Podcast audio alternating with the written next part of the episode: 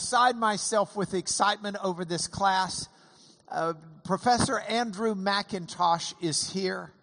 He is outside of, of um, uh, I, I, I, don't, I, I don't know how to describe him. He is one of the top Hebrew scholars of our era. He has taught Hebrew at Cambridge University for over 40 years. When the British uh, uh, church, the Church of England, wanted to retranslate the Psalms from Hebrew into English, because this had not been done for hundreds of years, uh, and if ever, uh, they went to, to Dr. Macintosh to do this work in the 70s. He's a, a scholar beyond measure. Uh, he is has been at Cambridge as a student, as a tutor, as a professor, as a dean, as a chaplain, and as a president. Uh, uh, he's he's and Cambridge, if y'all don't know, it's the Texas Tech of England. It is. It is uh, uh, an outstanding school, uh, rivaled. he would tell you by no one. Uh, my son, an Oxford grad, would say rivaled by Oxford, but uh, uh, Dr. Mack would not agree. And so, what we're going to do is we're going to convert this into a Hebrew class today. Now, you may be saying, "Eh." Don't say. That's not a Hebrew word. From here on out, we need to learn Hebrew. So, I'm going to, uh, uh, out of deference to my preacher Ken Dye, I'm going to ask one question before we delve into the Hebrew. The question is this Where did you get started in understanding that the Bible applied to you and your life? Tell us the story, and uh, then we'll get into Hebrew class. Well, I think the thing started because of the nasty man with the mustache. Can I get a little more volume on him? the nasty man with the mustache. I lived, uh, was born in 1930, right at the end of 1936, in a town called Eastbourne on the south coast of England, 20 miles away from France. And uh, by the time I was four, trouble had started with the man with the moustache, and he didn't like us very much, and he started bombing us. And so I, as a child of four and five, my first real understanding of anything was bombing. The house in which I lived, the windows were blown in in 1940 ten times in one year with bombs falling all around. Um, and I lost some little friends and all that, of course. It was awful, horrific. Uh, but it it was formative. I didn't know that anything else happened. I thought this is normal. You know, bomb four o'clock, bombs will be coming. uh, but of course, uh, and, and, and the other aspect of it was that my father was a priest of the Church of England, and he used to roar off on his motorbike, dodging the bombs, to care for the wounded and the dying in the crumbled houses all around. So that seemed to make sense. It seemed to make sense of the bombing that somebody would risk, and my beloved father would risk his life to go off to look after people. So I think that's where I uh, put two and two together and made the decision that, that, that Christian faith was the answer to this. Very shortly after, this was cemented because I was told I had to learn Psalm 43 by heart. I will go, no, I'm going to say, give sentence with me, O God, and defend my cause against the ungodly people. Deliver me from the deceitful and wicked man. Oh, it made complete sense of the bombs and everything. I've delivered, been delivered from the deceitful and wicked man. And my job now was to go to the altar of God and give thanks to him and worship him. And so I suppose it's a kind of com- conversion experience, I suppose. Is, is that Lou? Yeah, that's yeah. good. That's good. So uh, within the framework of this, uh, you find yourself, you did uh, well in school. Yeah. yeah. And you got into Cambridge. And this is probably, you had probably not heard of Texas Tech back then. I heard something not about te- te- uh, yellow. Te- it, I heard something about a yellow rose. Yeah, uh, the yellow rose of Texas. Uh, I'm going now to see. Um, yeah, that we, we we didn't have roses in Lubbock. We we Lubbock is is what Isaiah prophesied about, where the mountains have been brought low and the valleys have been lifted up. and it is it's pretty flat. Um, um, but but you went to, to Cambridge. Before you went to Cambridge, what languages had you studied in school? Well, I, I went to, in England to a public school, which in England means a private school. It's obvious, isn't it? Uh, Yeah.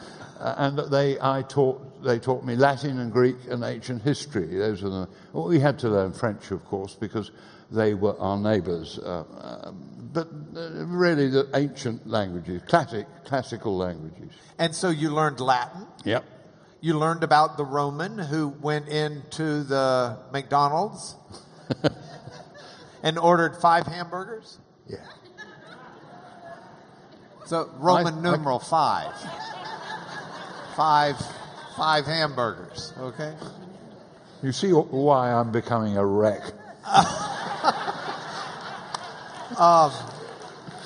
So, so you you you go to Cambridge already equipped with languages th- that that uh, would frustrate many people to learn, but you go and and why did you take Hebrew? I was instructed to. I was told, you go there on Monday and you start learning Hebrew.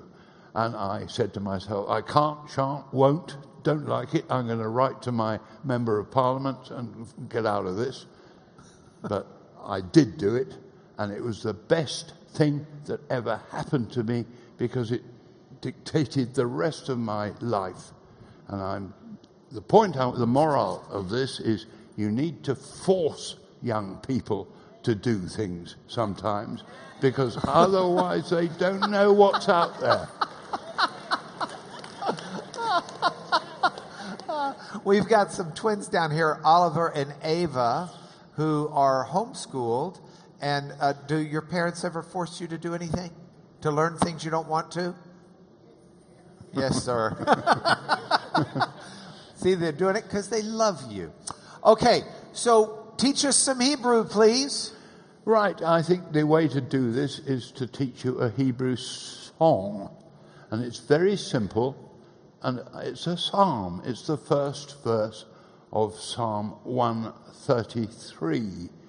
And when I, when I was a young graduate student, I won a scholarship to Israel. It was an unusual thing to do in those days. But in 1960, I went to Israel and I learnt to speak the modern language and I picked up one or two songs, as one does.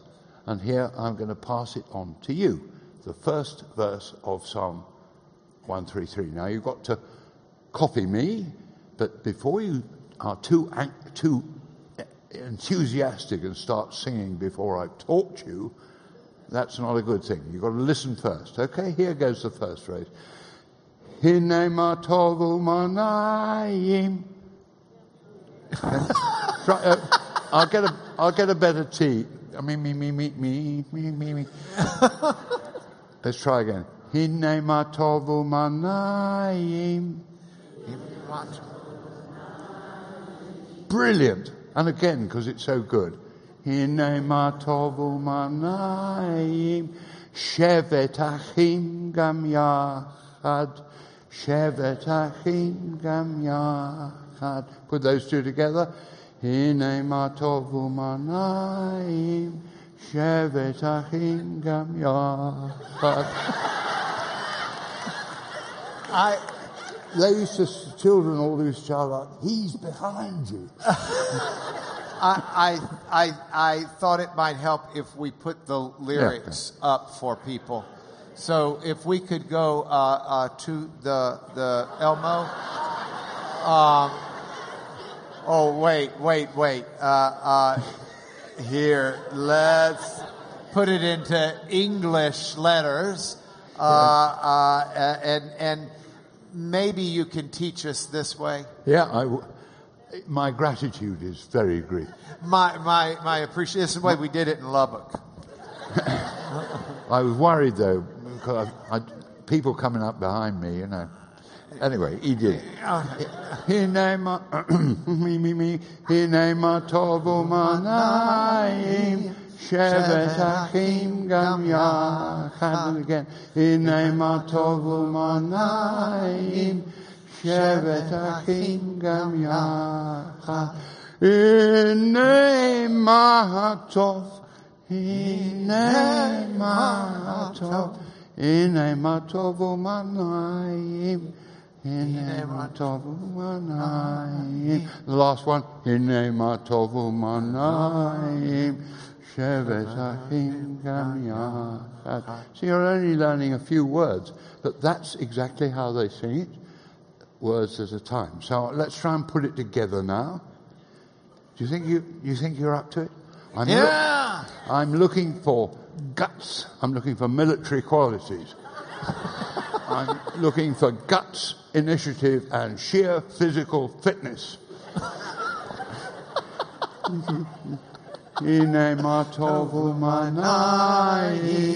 Shevet achim gam yachad. Hine matovu manayim, shevet achim gam yachad. Hine matov, hine matovu manayim, manayim, shevet achim gam yachad. End of. Okay. Now you've got to translate it so they know uh, what what, what Oh. they're singing. Hine. Hine means behold. Behold. Behold, I always used to teach my students who were going to visit perhaps a rather special girl that they should knock on the door, and when the girl put her head round, they should say, Hineni, behold me.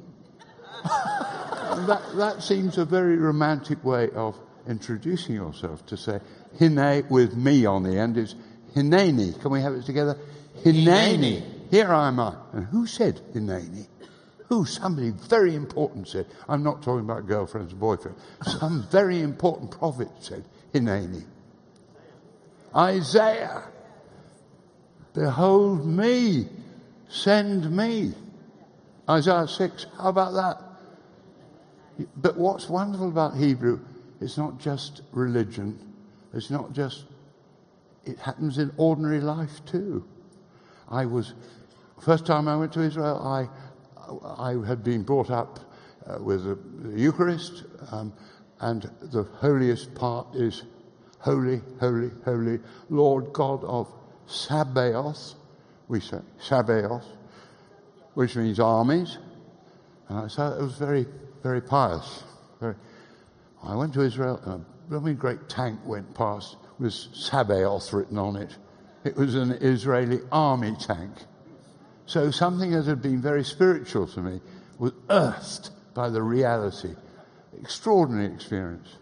Okay. Behold.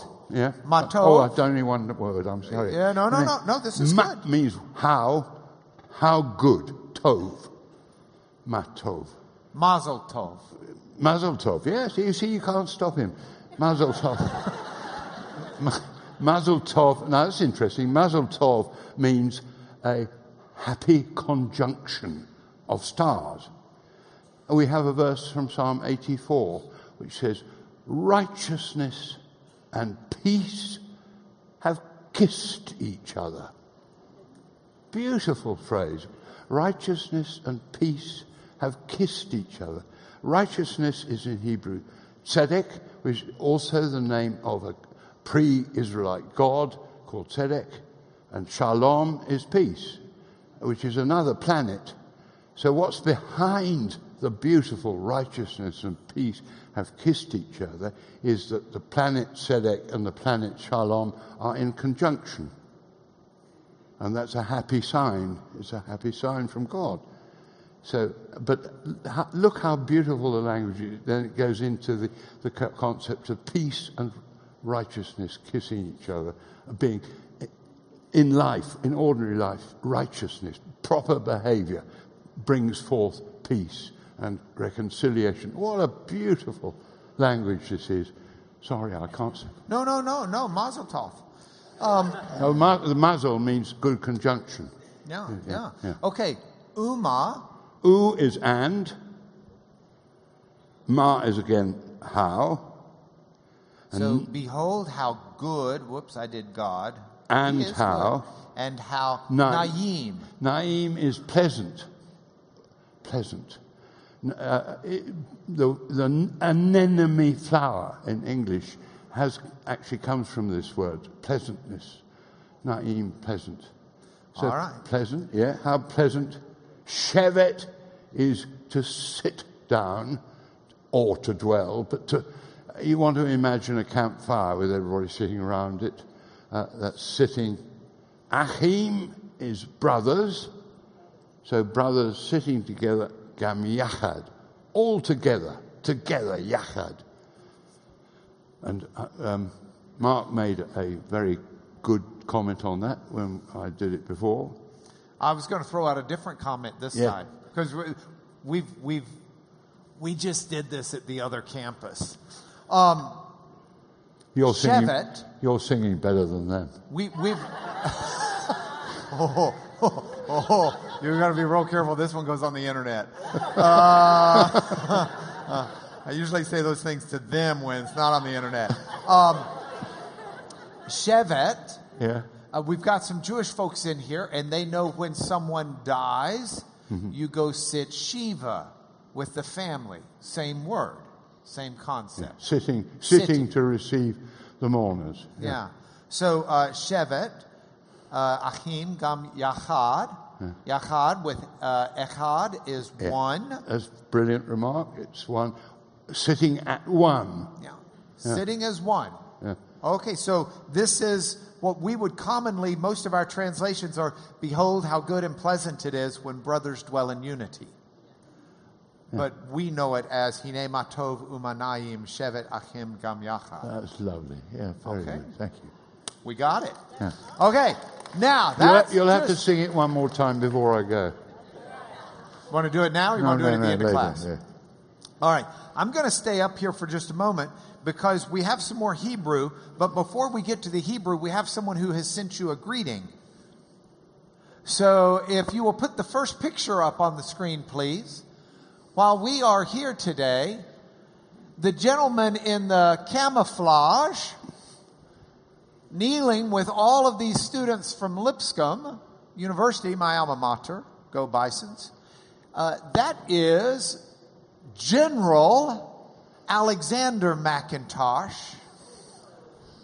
good Dr. Macintosh's son, who is stationed in Jordan, a general, brigadier general or something, right. of the Welsh Guard, who has been stationed in Jordan and is meeting with some students of a friend of mine, and and they have been. Uh, uh, your, your son has been gracious to host them, but when your son found out I might post this, Yeah. he had something very short to say to you. What was that? Well, let's go to the next and uh, uh, see if you can. Uh... Okay, and hit play if possible. Ah, yeah, yeah, yeah. Go down, down, down. There you go. Hi.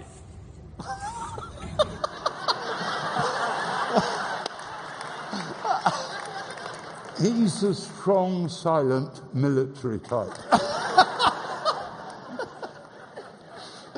no, he, in fact, he is. Uh, he, he is being seconded by the British Army. We have long connections in Jordan, which is one of the most sensible Arab countries. Actually, they're very pro-Western. They're good, and he was posted there to put up a rapid reaction force in case the baddies from Syria started coming across. And he did that very successfully. And the King of Jordan uh, was very impressed with him, and so he's made him his personal military advisor. So he advises the king of Jordan. Right? So, all right. Here is the lesson that I want us to have today. This is the Hebrew lesson that you're going to teach us. And I'll, I'll, as I can't help but throw stuff in periodically, I'll throw some stuff in periodically. Um, but Most welcome. Uh, uh, thank you, thank you. You're becoming wiser every second. That I spend around you and uh, uh, or my wife. Um, so here's the deal: when we read the Bible and we read the Old Testament, how many Hebrew Old Testament words would you say there are? Me? Yeah, I, I can't do maths. can't do math. Well, everybody's got a, an Achilles heel. Uh, uh, I would suspect, I could be wrong. Professor Cloud, you don't know how many there are, do you? Roughly 7,000. The average English vocabulary is somewhere between 50 and 60,000 words. So they have about one word for every eight of ours. That means their one word has to do eight times duty. Right? So these words have a full semantic range. You never want to say this Hebrew word means that. It never means one thing. It's got a full semantic range. You with me? I tell you that because we have a tendency to read our Bibles where they have to translate oftentimes one word with one word. And we lose that semantic range. So I thought you could help us understand this by looking at the body parts that are most frequently used in the Old Testament Hebrew and give us what the meaning of those body parts was in terms of when the reader reads them and they see ear, they don't just think of that one of those two things sticking on the side of the head, but they've got they've got more meaning than that behind the words. So, would you give us an anatomy lesson? Yeah. Let's start with something fairly straightforward eyes, because this is also true in, in English. Uh, the eyes see physical things, but you also have an extended meaning when you explain something and the other person says, Oh, I see. So, see can mean perception, not just physical perception, but mental perception, to understand. But that's a good simple one because it's the same in both languages. If we talk about ears, the implication of ears is hearing and obedience. So if you listen, then you obey. Um, so that, that's ears. I think that's quite. Um, we, we have one, a saying of uh, Isaiah um, ears, they, they have eyes, but they don't see. They have ears, but they don't hear. And they have. Uh, he- oh, I've forgotten. Uh, heavy. No, their ears are heavy. That's right, their ears are heavy. They have eyes and they don't see, they have ears which are heavy. So, what is, I thought when I first read that, we're talking about a Labrador dog with, with heavy ears. But heavy ears means they are so heavy that they're not, they're not fine tuned. Uh, so, so there's, there's some implications of hearing. Okay, so on the way over here, we we drove uh, um, with haste from the other campus to this campus, but in the process, we were talking, and Dr. Macintosh said something that I thought was very uh, uh, sensible, profound, and good. He says, if you want to understand the Old Testament, you need to understand Hebrew. If you want to understand the New Testament, you need to understand Hebrew, which is interesting because the New Testament's written in Greek. But you need an understanding of Hebrew. So I want to throw out a New Testament passage that I think you help us understand when we see this. Yeah. Jesus teaches a lesson, and then he says, Let him who has ears to hear, hear. Does that mean more than simply listen up? No, I think it means uh, uh, it means to obey. To obey. Yeah. It, To obey. when you've when you've heard this, you fall into line. You you you. Uh, it's not actually very different from seeing and understanding. It's but the but the ears rather hearing the words, and the words must be obeyed, and or uh, you have to be consistent with them. Okay, some of you are Greeks, uh, took Greek. I know a, a number of you come up to me afterwards, and, and someone's going to come up and say, Yeah, that Greek word that's translated obey is actually two Greek words put together hoop, which means under. It's a hoop, under, and akuo, which means we get acoustics from it to hear. To hear and come under is to obey. Same hmm. idea. Yeah. So when we look at passages in the Hebrew Old Testament that talk about ears, the readers in their day would have been thinking more than just simply the appendage. yeah, They'd be thinking about understanding. Yeah. All right, give us more. Well, uh, before we, we've also got a nice one in English. Um, Shakespeare says in Julius Caesar play, he says, "Friends, Roman countrymen, lend me your ears." Which I used to thought was a scream when I was a child. You, you kind of pull your ear off and give it. But of course, it's a lovely expression for listen up. There's listen up for you. Yeah. Okay, I was going to grab a passage out of Psalms where it says,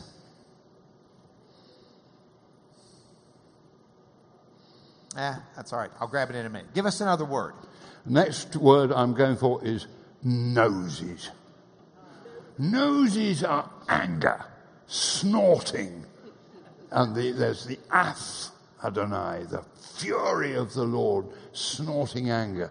If you read Psalm 18, you'll see a lot of snorting anger. Now, the, the, the Bible is not afraid of what we call anthropomorphisms, talking about God in human terms. One of the most lovely ones is, I think, Sarah. The Lord knocks on her tent door and she puts her head out and says, Oh, it's you. She says, oh, If I knew you were coming, I'd have baked a cake. it's so beautifully natural and anthropomorphic. Yeah? But, but the snorting anger of God is something you are to be very much afraid of. Uh, and so the, the, the, nos, the nostril, the snorting nostril, is a symbol of anger. And it says that when God has been angry and he lets up, do you know what the old King James said? It says, God repented of the evil. That's very strange English. But that's what King James says. It means he relented. He stopped being angry. And the word which expresses that change from anger to calmness is a breathing word. He breathes deeply in respect of himself and so calms down. And the same word is there in uh, Isaiah 40. Nahamu, Nahamu, Ami, comfort ye, comfort ye, my people, means make them breathe slowly. Calm them down. Calm down, my dear. Have a cup of tea. Take some deep breaths. That's the taste, the taste of Hebrew. That's what the rabbis call it. The taste of Hebrew words. They taste. They really have a taste. And the taste is calming down and breathing slowly from the snorting of anger. Now, some of you are going to panic and say, well, what does this mean that, that God snorts in anger and then God calms down? It makes God sound like an emotional wreck who needs to be on medicine. Let me urge you to understand that the Bible is written in ways to try and understand God for people not just us today, but for people in the day in which it was written. And so the Bible will use anthropomorphisms, use human terms to help us understand something about God. And our job is to try to understand what that really, uh, the, the deeper level of understanding and meaning that we can get from that. And, and a good example will be it talks about God's hands and, and the arm of God rescuing uh, uh, Israel from Egypt with his strong outstretched arm. And, and, and it's not that God had an arm that was out there. It's, it's an, in fact, what does arm mean in Hebrew? Give us Well, a. an arm, actually, it's, the outstretched arm means, it means punching. Uh, uh, and it did, if you go into the Sinai desert, it, it shows uh, there are um, carvings of pharaohs thumping the Bedouin people, the, the natural people. It's this outstretched arm. And it, the Bible has taken that from, from, uh, from the Egyptian pictures of, of thumping people. So, uh, uh, but then there's a lot more about arms. If you are depressed in Hebrew, Hebrew says your arms hang slack. so it's a word picture of a depressed person. Isn't that beautiful? I mean, not, be- not the person, but a wonderful picture of a depressed person. And if you want to encourage somebody, you strengthen their arms, you brace them up uh, in a military way again. Oh, yeah.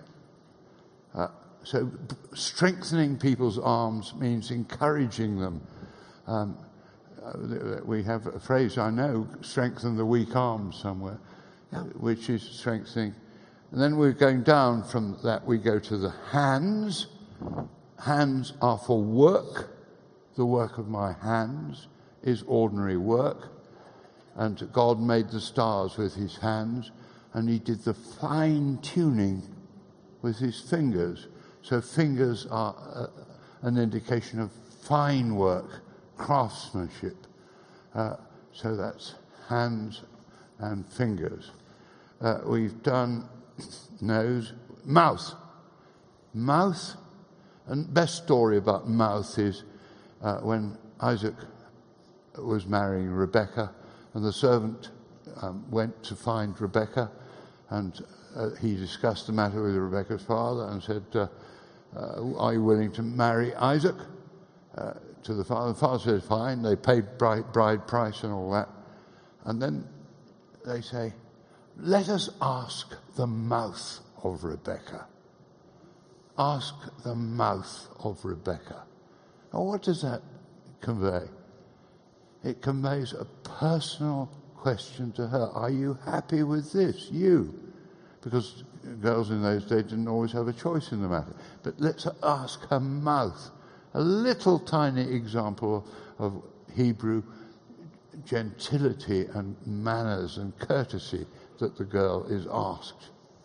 So- mouth. And the mouth of the Lord has spoken. That means it's a real biz. It's not, we're not making up. It comes from his mouth, from his mouth. Okay, so next week I'm going to continue, God willing, my series on science and faith and how they integrate. And I think that you're going to be a little stunned. This is extremely helpful when it speaks of God's handiwork and his the work of his hands in making the universe, but then it talks about the work of his fingers the concept being taught there is that this universe was not something thrown together, that it's something God deliberately, finely tuned and crafted and paid great attention to detail. That speaks to us about science because science is how we understand this world. And when we understand from faith that God has finely tuned it and told us to pay attention to it, and told us to observe it, and told us to use it to combat the problems of this world. It's extremely relevant. So, y'all are going to be able to say, oh, yeah, Macintosh said something about that. Next one, heart. This is a very important one. The heart is the thinking organ in Hebrew. You, you would think it's the brain, but they did have no conception of the brain. They didn't know what it was. I don't think they, they just didn't understand it. But the heart was the thinking equipment. And it still is in modern Hebrew to this day. A road sign up on the, which says there's a bend coming, says, seem lave, put your heart at, onto the matter because there's a dangerous curve coming. Be careful, caution in other, but your heart is the thinking equipment. And uh, there are many examples. I, I, I know that uh, Mark has got some examples of this which have interested him. So if yeah, he's ready, so I'll let look, him. for example, at Psalm 9, verse 1. And, and here's, here's the reason why. Uh, I am convinced that, and, and this, I'll, I'll explain some of this next week as well.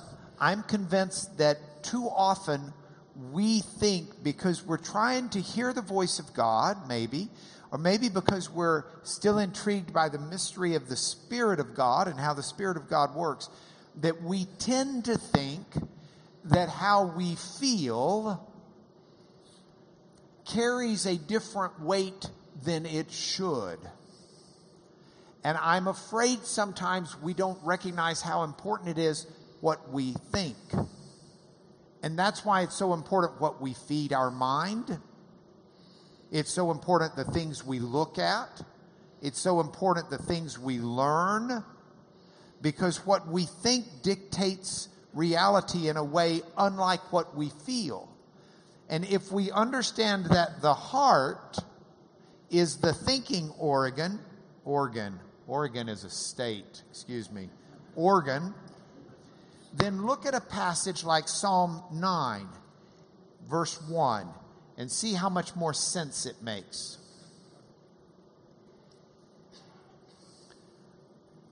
I g- will give thanks to the Lord with my whole heart. This is not an emotional thanks. This is a thoughtful, deliberate, intelligent thanks. And so there's a parallel phrase underneath. We've talked a lot in here about how Hebrew poetry will parallel to give a nuance of meaning. I will give thanks is said in another way of I will recount. So I will give thanks to the Lord. I will recount with my whole heart is of all your wonderful deeds. That's what I remember. That's what I recall. That's what I think about. So, this is not a um, call to an emotional reaction to God, though there are places where that's called for. But this is a call for thinking. I'm going to intellectually remember what God has done for me. And I'm going to declare it and I'm going to thank Him for it. Count, did y'all sing in the Church of England? Count your many blessings, name them one by one. Uh, yeah, I, think I have heard that. Yeah. Yeah, yeah. Can you do that in Hebrew? I Uh, could, so- but I'd need notice.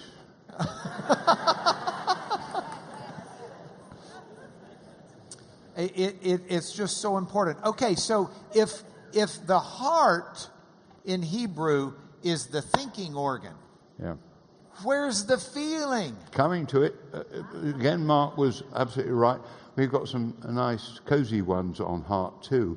Um, uh, uh, comfort ye, comfort. Speak to the heart of Jerusalem and cry unto her that her warfare is accomplished, finished. Speak to her heart means reason with her. Show her by historical actions and so forth that it's done. Oh, that's good. How Uh, about uh, when, And in Hosea, Hosea leads his, uh, he, Hos- God leads his bride, the, the, the, meaning the people of Israel, through the desert. And it's all done in girl boy talk. He, God, speaks to her heart. He chats her up with intelligent reasonings that she should not, she should stay faithful to him. Uh, that's another beautiful heart one. Now, so emotion is lower tummy. Uh, I'm the bowels? I've got to be a bit careful. There are nasty words here, aren't there? But but guts, guts, I think is acceptable. Is that? I'm not being impolite if I say guts. No, guts. Well, it means the lower tummy in the Alfred Hitchcock in the choir, in the shower sense. I mean, yeah, I mean, that real terror, you feel it at the bottom of your tummy. So, very strong emotion is connected to the, to the emotions, as is, that's terror, as is uh, c- uh, compassion, warm compassion for people, almost love for people. And that gave rise to a very curious translation of, the New Testament in the King James, which says, Brethren in the bowels of Christ. Pretty awful, isn't it? But what they mean is that we are brothers in the compassion of Christ. But they're using, again, body language, you see, translated literally from Hebrew into English, which gives a really rather uh, unpleasant uh, uh, uh, translation. That, but but if you know what it is, you know what they're trying, to, what he was trying to say. That we are, all of us, benefit by the immense compassion and mercy of Jesus, uh, and so you have to know your anatomy to express that, the lower tummy. Yeah, we still have the expression of, of having a pit in the bottom of your stomach. Hmm. Yes. Uh, when, yeah. when you, you feel. Yeah. But um, um, I'm going back to heart because there's another passage that, that shows this wonderfully well as it being a thinking organ. The Lord, this is Noah. The Lord saw that the wickedness of man was great in the earth and that every intention of the thoughts of his heart was only evil continually. See, the, the heart, that's a prime verse for helping you remember that the heart is the thinking organ. Okay, so we've got eyes, ears, nose. Oh, feet. I haven't done feet. Yeah, what about feet? They, they can be very quick. Uh, uh, how beautiful are the feet of them that spread the gospel. Uh, feet aren't, in my opinion, terribly beautiful, but they're beautiful if they're running along with wonderful good news, the gospel. So the messenger bringing the good news is has feet. The feet are the thing you notice about a messenger. So feet are associated with carrying things, Yes, carrying a yes. message, A whatever message, you may yes, be carrying. All right, some of you get a homework assignment for your Hebrew class. And here's the homework assignment. If you've got a phone, take a picture of the screen. See if you can zoom in and take a picture of these words. I've written the words, the Hebrew idea in green. In purple, I've written some fuller depth of, of understanding of those words in the Hebrew mind, and just some few extra notes in red off to the side. But your homework would be this take a picture and go find a, a concordance or use the ask the Google Lords where to find in passages of the Bible these different words eyes, ears, nose, arm. Sometimes you'll see them and it's pretty clear it's just talking about the anatomy. But many times you'll see them and you'll understand the greater depth. And you will find passages where you'll say, Wow, I never understood that that way.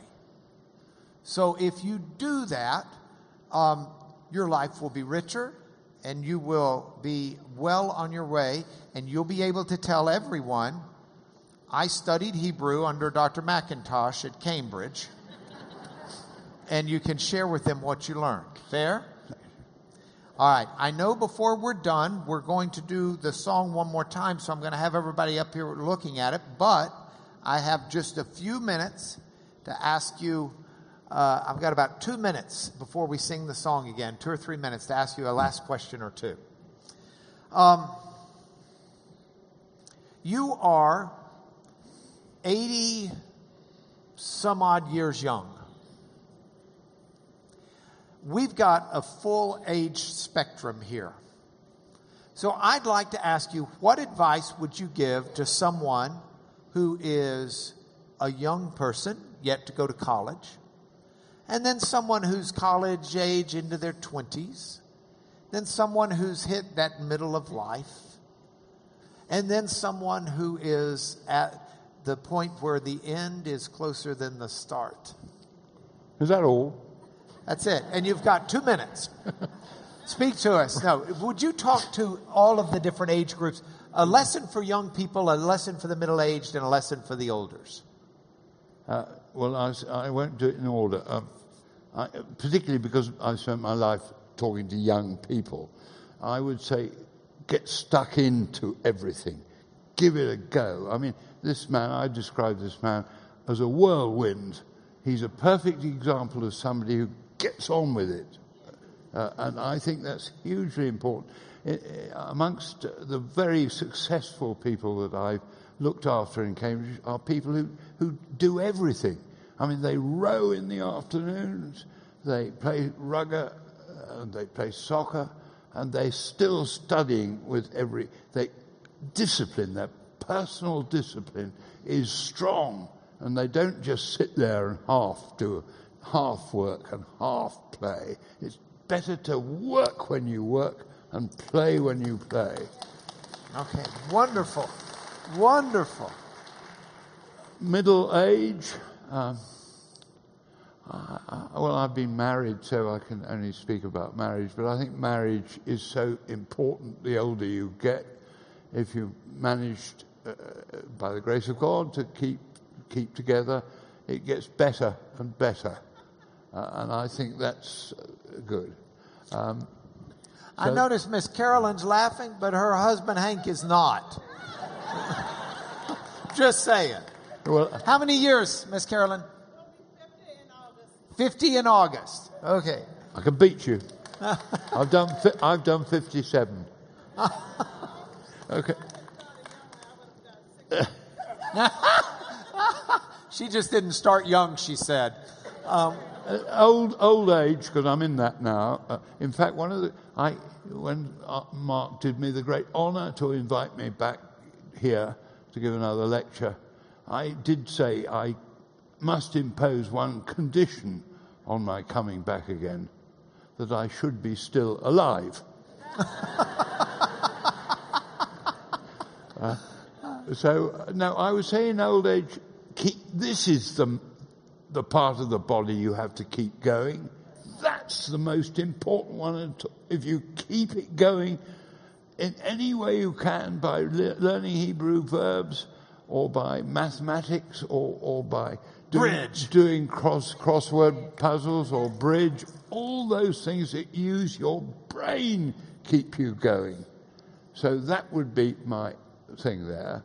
Uh, I think that when the the great, great reaper starts appearing, I think one should relax because there's nothing you can do about it.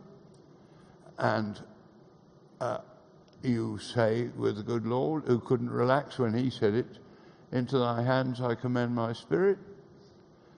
Uh, you relax and let go and give it to him. He gave it, you give it back. Yeah. And you're thankful with that. Yeah. would you join me in thanking Dr. Macintosh?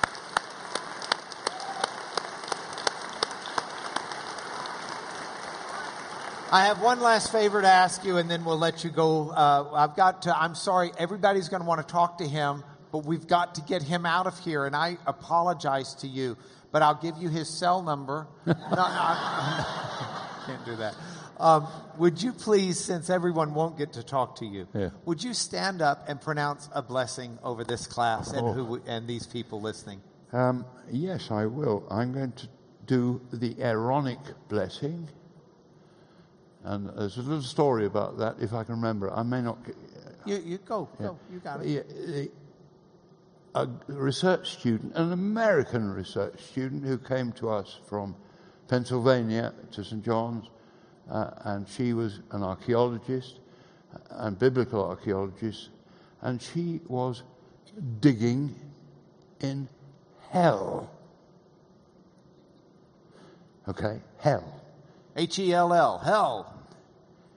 but the real name of the place, which you may know from the Bible, is Gehennom. Gehenna.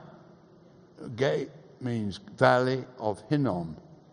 It's on the southwest corner of the outside the walls of Jerusalem, of steep valley, and terrible things happened there in the, Jeremiah's time in the past. They sacrificed babies to idols, and all that awful business went on there. And furthermore, they used to shove out the rubbish of the city into there, and so there are always fires burning there, burning up the rubbish. Rubbish, no, trash. I've got to speak your language, trash they burned the trash there. So it became the place of the place of burning and hell, Gehenna. Anyway, this research student of ours was digging there, and she found a little cave, and she scrabbled around in the cave and picked up a ring, a silver ring. Subsequently, it was carbon dated to exactly the time of Jeremiah. That's oh gosh, my mind's gone blank now. Uh, 600 BC. And on the silver ring was written the blessing The Lord bless you and keep you. The Lord make his face to shine upon you. The Lord be gracious unto you. The Lord lift up the light of his countenance upon you and give you peace. Shalom. So that was a little bit of the Bible that we've got coming to us, not from the Bible, from, from outside the Bible. So this person who had the ring had it on as a little prayer that the Lord would protect, we guess it's a girl, would protect her and keep her with that lovely prayer on the ring. So the Lord be with you. You're supposed to say, and also with you. And also with you. I'll do it again. The Lord be with you. And also with you. The Lord lift up the light. The Lord bless you and keep you. The Lord make his face to shine upon you and be gracious unto you. The Lord lift up the light of his countenance upon you and give you peace this day and evermore. In the name of the Father, and of the Son, and of the Holy Ghost. Amen. Thank you so much.